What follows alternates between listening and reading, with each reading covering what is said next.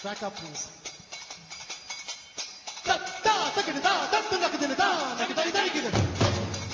Hello and welcome to Busy Nation Dhando Takko Rokro. This is Ritika and I have a potato sandwich eating Abhishek with me. Hello everyone.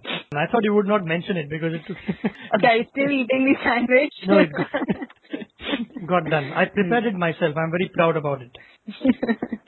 I had Yeah. to hold, I had to wait for a whole five minutes, so I, That's why I said I hoped you wouldn't mention it. Uh-huh. All right, let's begin with the topics that we have. on- And it's pretty late out there in Australia, I guess. 9:30. yeah, it's 10. So yeah, let's get going. I guess the first news is what we call a gossip come business news. Uh, Dominique Strauss-Kahn, the head of the IMF, that is the International Monetary Fund, has been charged of trying to rape a hotel maid from the Sofitel Hotel near Times Square in New York. And um, earlier, a New York judge had refused to give him bail, but now he's released on bail. Right. The woman would have had a beautiful body for him to gamble on his life, on his post on a possible French presidential candidate. He's given that all up in a matter of 24 hours.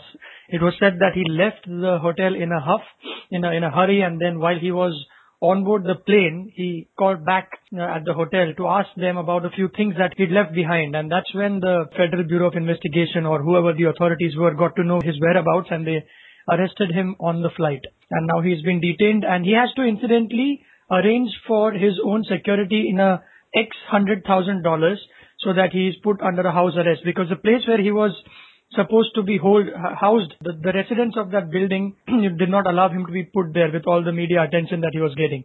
So now he's had to arrange his own little apartment, which for which he has to pay a lot of money to for his security. And if he steps out, they have been ordered to use whatever force required to put him back in the house. That's true, and this is also not the first case against him. There have been two such incidents before, and I think there's one more case that has been now filed against him, or the woman is planning to file a case against him. I guess it's not new for him. Yeah, in fact, that woman also said that she was working as a subordinate with him at the IMF when that happened some time back, and she says that he's a man with a problem that may make him ill-equipped to lead an institution where women work under his command. Although also mentions that he is an outstanding head of the IMF from in terms of uh, the way he's worked on his job. The Economist also put him as one of the best IMF heads and uh, something that would have helped the European nations to come out of the debt crisis that they're going through. Yes, and he was also supposed to be a strong candidate for uh, the French presidency. Hmm. after Sarkozy for the next elections, He was supposed to stand against Sarkozy from the Socialist Party. Now that all this has happened, one never knows. I mean, there are conspiracy theories that it was probably because, you know, to malign him because he was going to stand for the French presidency. That could be one of the reasons. That's an interesting argument because if a lady walks into your room to clean your sheets and then you want to do certain things that you don't do with a lady who's a stranger without consensus, then it cannot be somebody maligning you, but your mind turning towards, Yeah, but you know, but the- look at it from one way. He's he's not yet convicted, so it's just a charge against him. right. But he does have a reputation to be a, Yeah, he does. But there's a difference between a womanizer and a sexual assaulter. Mhm. So the first one is someone's own personal business, and if his wife doesn't mind it, who are others to comment on it? As long as he is doing his job at IMF well, and the French are famously, you know, they are indifferent to their politicians' private lives, and it comes down then to his standing for the presidential elections. Now, in that case, if his being a womanizer matters, then he won't be voted for. If it doesn't, then he would be voted for. coming from a girl, that's a very interesting point you make, Ritika. If there is a guy Yeah, who- but yeah, but pulling- there's a yeah. difference between uh He's been he's been charged for attempted rape and unlawful imprisonment in connection with a sexual assault. No, let let me finish. let me finish. That's what I said. That the difference is between whether he's a womanizer or a sexual assaulter. So it probably may be established that he's a womanizer, but that's a separate issue. Now, whether he is a sexual assaulter or not is something that is yet to be established by the court. Because you know, you we have examples like I don't favor them, even as a woman, I don't, I don't favor that, you know, womanizers are held high in the society. Mm. But if you see examples like Bill Clinton, he's doing pretty well today, isn't he? If you see another example, I, I don't know if he was convicted or not, but Phaneesh Murthy. Yeah, he wasn't, but uh, yes. The guy who was ousted or whether he resigned from Infosys after the sexual assault case. I don't know what happened with the case later, but today the guy heads iGate, which is now bought PCS, Patni Computer Services. It looks like he's doing pretty well. Yeah, but yeah. it is said that in a in an we we've learned this in law in our days back where we were studying that even a consensual sex between an employer and his subordinate is also a big question mark because we don't really know how much of the sex is consensual. Because even in this case not in this case but the the lady who uh, came out in the open after she didn't charge him back in 2001 when that happened to her when she was working under him she said that if i did it i would be damned. If i didn't i would be damned womanizing, that's what Tiger Woods did. He did not sexually assault anyone. Yes. However, here is a case which, of course, it hasn't been proven, but from what the account of the chambermaid is from that hotel, mm. guns have been pointed towards him. So no, if he did that and if he's held guilty of that, then it, he should be punished. And, and I think the maximum prison sentence for that is 25 years in US. Right. It's something for the court to decide. Yes. And in the meantime, there has been a temporary replacement, John Lipsky, has taken over till the next IMF chief is elected. There has been a big row over who should take over as the IMF chief. It is traditionally a European who handles that post, whereas a, an American takes the World Bank head post. The, the Europeans are saying that the leader should be from Europe because they best understand the euro debt crisis and there is one Arvind Virmani who is on the IMF board from India. He says that's an interesting logic. Wherever there is an Asian debt crisis, there should be an Asian managing director. Whenever there should, there is an African crisis, mm-hmm. should there be an African director at the helm? But all sorts of names have been floating around. But more importantly, the problem is with these countries like Greece and uh, Ireland, where, you know, in Greece, the prime minister was asked to give the islands and monuments as collateral for any further debt that he would get from the European countries. And that's the kind of crisis that the European, some of the European nations are going through. Yes, but even after the uh, loans that have been given out to Greece and Ireland, in the recent, you know, Eurozone finance ministers meeting, which was held at Brussels, and as you said, it was presided by the deputy MD of IMF. Right. The minister signed off, I think, a $111 billion emergency loan to Portugal, which is the third country now to be bailed out since the last year. Right. And in the meeting, they have also now pushed back the agenda of having a restructuring plan for Greece. Mm-hmm. Because it seems that if they put more restrictions on Greece, then it will take longer for Greece to come out of crisis because you would be curtailing their expenditure and so on. Whereas Khan was of the opinion that the money should be given to these nations so that they can spend and they should not be really given as loans but as grants. So he was not of the opinion that there should be strict expenditure limitations set on these countries.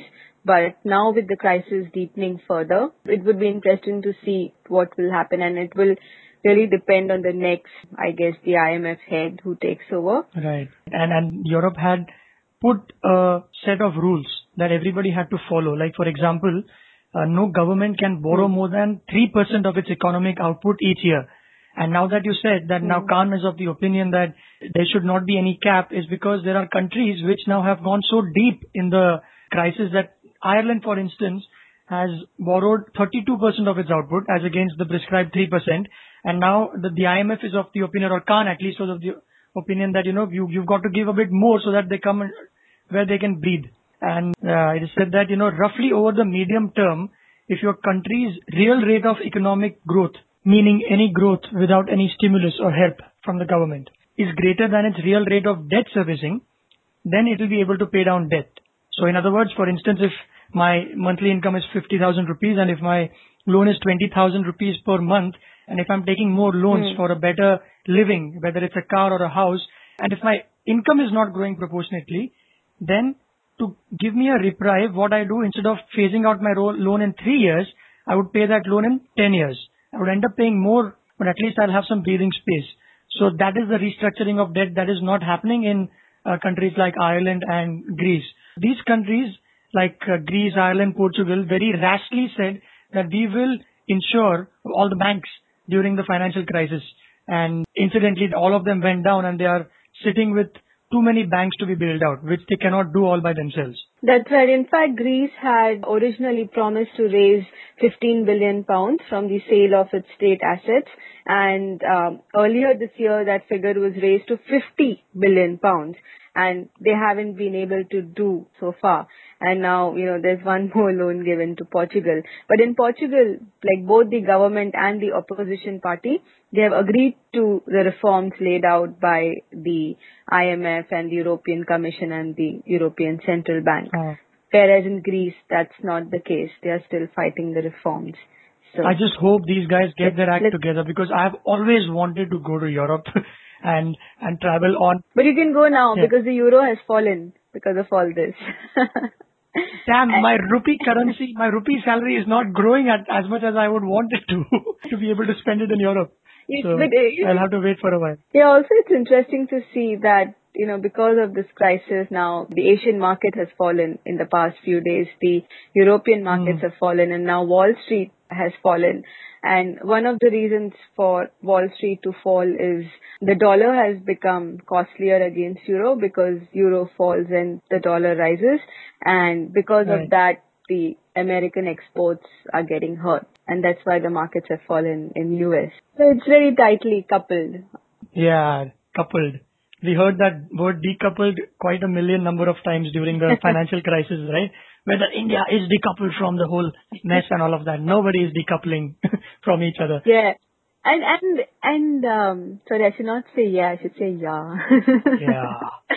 Again, people will talk about my accent, but yeah. That, talking about India, you know, our um, Montek Singh Ahluwalia, the head of India's Planning Commission, he is also a name in the running, or not exactly a name in the running, but one of the people whose name was looked for heading IMF. And the other thing is that, you know, the Europeans are basically pitching for the French finance minister, the current French finance minister. I think she's Christine Lagarde, or however you pronounce her surname. But the emerging countries are fighting over or discussing probably who should be their candidate. So hmm. there's China, Brazil, South Africa, and everyone has their own favorites. So uh, it would be interesting to know which way America goes. Their vote really matters in all this, and it would be interesting to see whether they favor an emerging market candidate or a European leader candidate. Right. Uh, if we go back and check the number of times that we've used the word interesting in this in this podcast, Yes. it'll be interesting to see the number of times we've used the word interesting.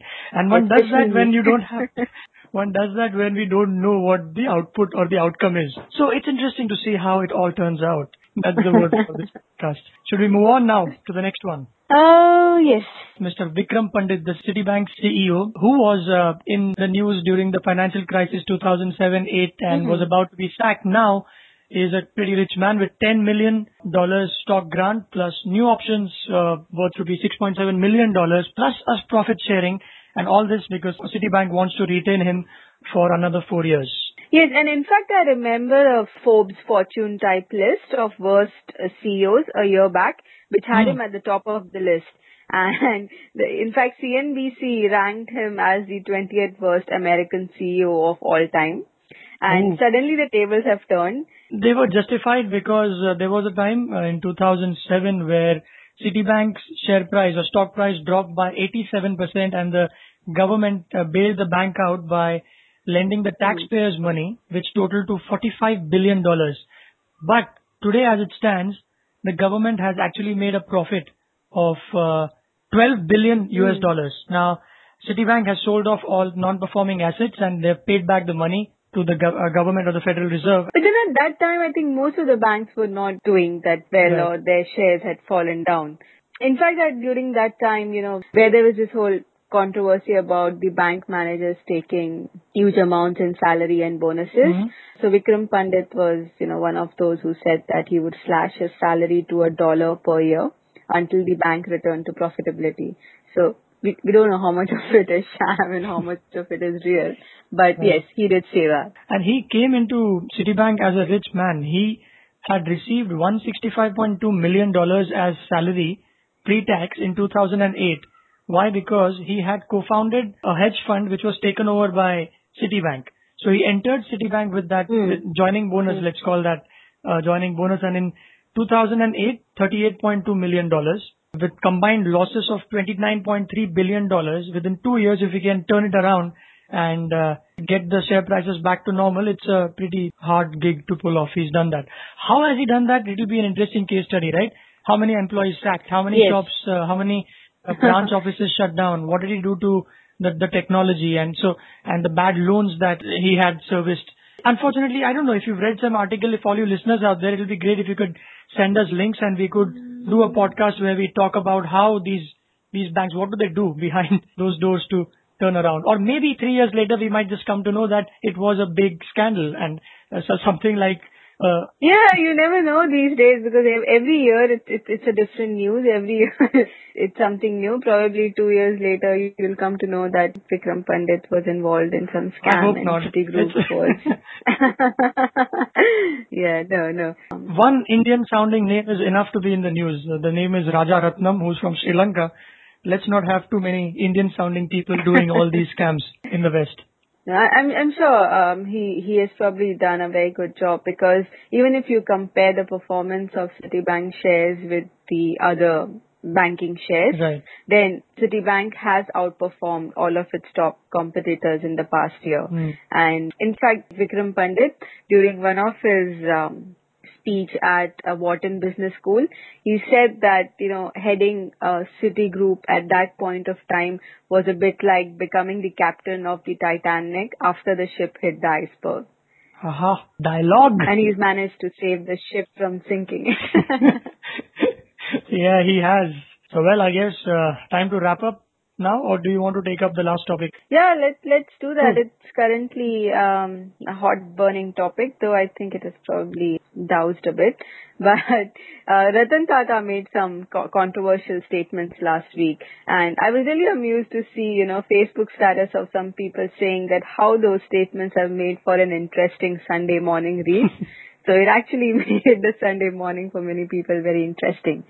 Do you do you want to talk about that? Do you want to say what All I read said? was, uh, I think he, now it comes out that he, he was misquoted in the media to have past comments on Mukesh Ambani's residence, which is 27 storied, and he says that, you know, it's quite dismal to see a honko of uh, Mukesh Ambani's stature to, to live there when people around him are poor or the, the vicinity around him and the whole, it represents exactly the opposite of what balanced income distribution is and all of that. And now he has made the clarification that he did not say those comments for Ambani, but he said that as a reaction to a question which asked him about the widening gap between the rich and poor in India. I think all front pages like Ratan Tata when he does something wrong because he very seldomly does something that, you know, that is controversial. if you leave aside the Neera Radia tapes. Yes. And also it was an Indian corporate head calling the British managers lazy. That made for a very good read.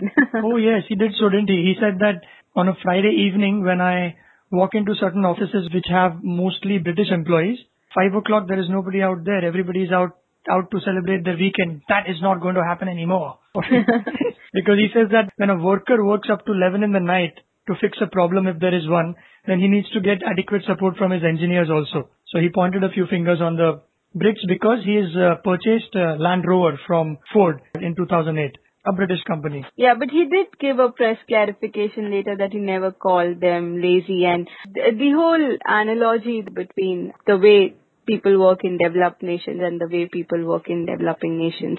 So I don't think it's just India Hmm. versus Britain. It's more of the developed nations and developing nations. I'm sure even in China, people work that hard or are used Oh, China is probably 2x India. They work a bit more than they should. So, so is the case with Japan. and in Japan, you know, the Japanese have been informed to report to officers not wearing their suits. Why? Because if you wear those suits, that means that much more air conditioning will have to be used in an economy which is not doing well, especially after the tsunami. Ah. So wear t-shirts. Wow. we don't mind wearing, you wearing shorts also. So people actually get their suits in their hands to see if their bosses are wearing the suits or not. If their bosses are okay with t-shirts, then they get their suits aside. That's what the case is with Japan. And coming back to the topic, well, in Europe, in Britain, about the work culture, uh, Europeans generally love their free time. They will not work on weekends. There is a retirement age which has been brought down from 62 to 60 or probably it is it is being lobbied for. That's right. I think in France the working hours are now 35 hours per week. So that's not like a normal 40 mm. hours week. You know, after all this crisis at Greece and at Portugal and Ireland, I think probably they should learn a lesson uh, that 35 hours week is probably not good. I mean, it's good to have a balance between your personal life and work life, but if it's tilted too much on one side, on either side, it, it's not good. But the developing nations and the developed nations, you know, probably the twain shall meet someday. It will be interesting to see if that happens. Interesting. Yeah. Well, yeah. I guess that's about it for this episode of Busy Nation Dhando. Go log on to theindicast.com and leave your comments. You can follow us on Facebook at Indicast Podcast Network. Just like us there. That's about it. Bye bye. Bye bye.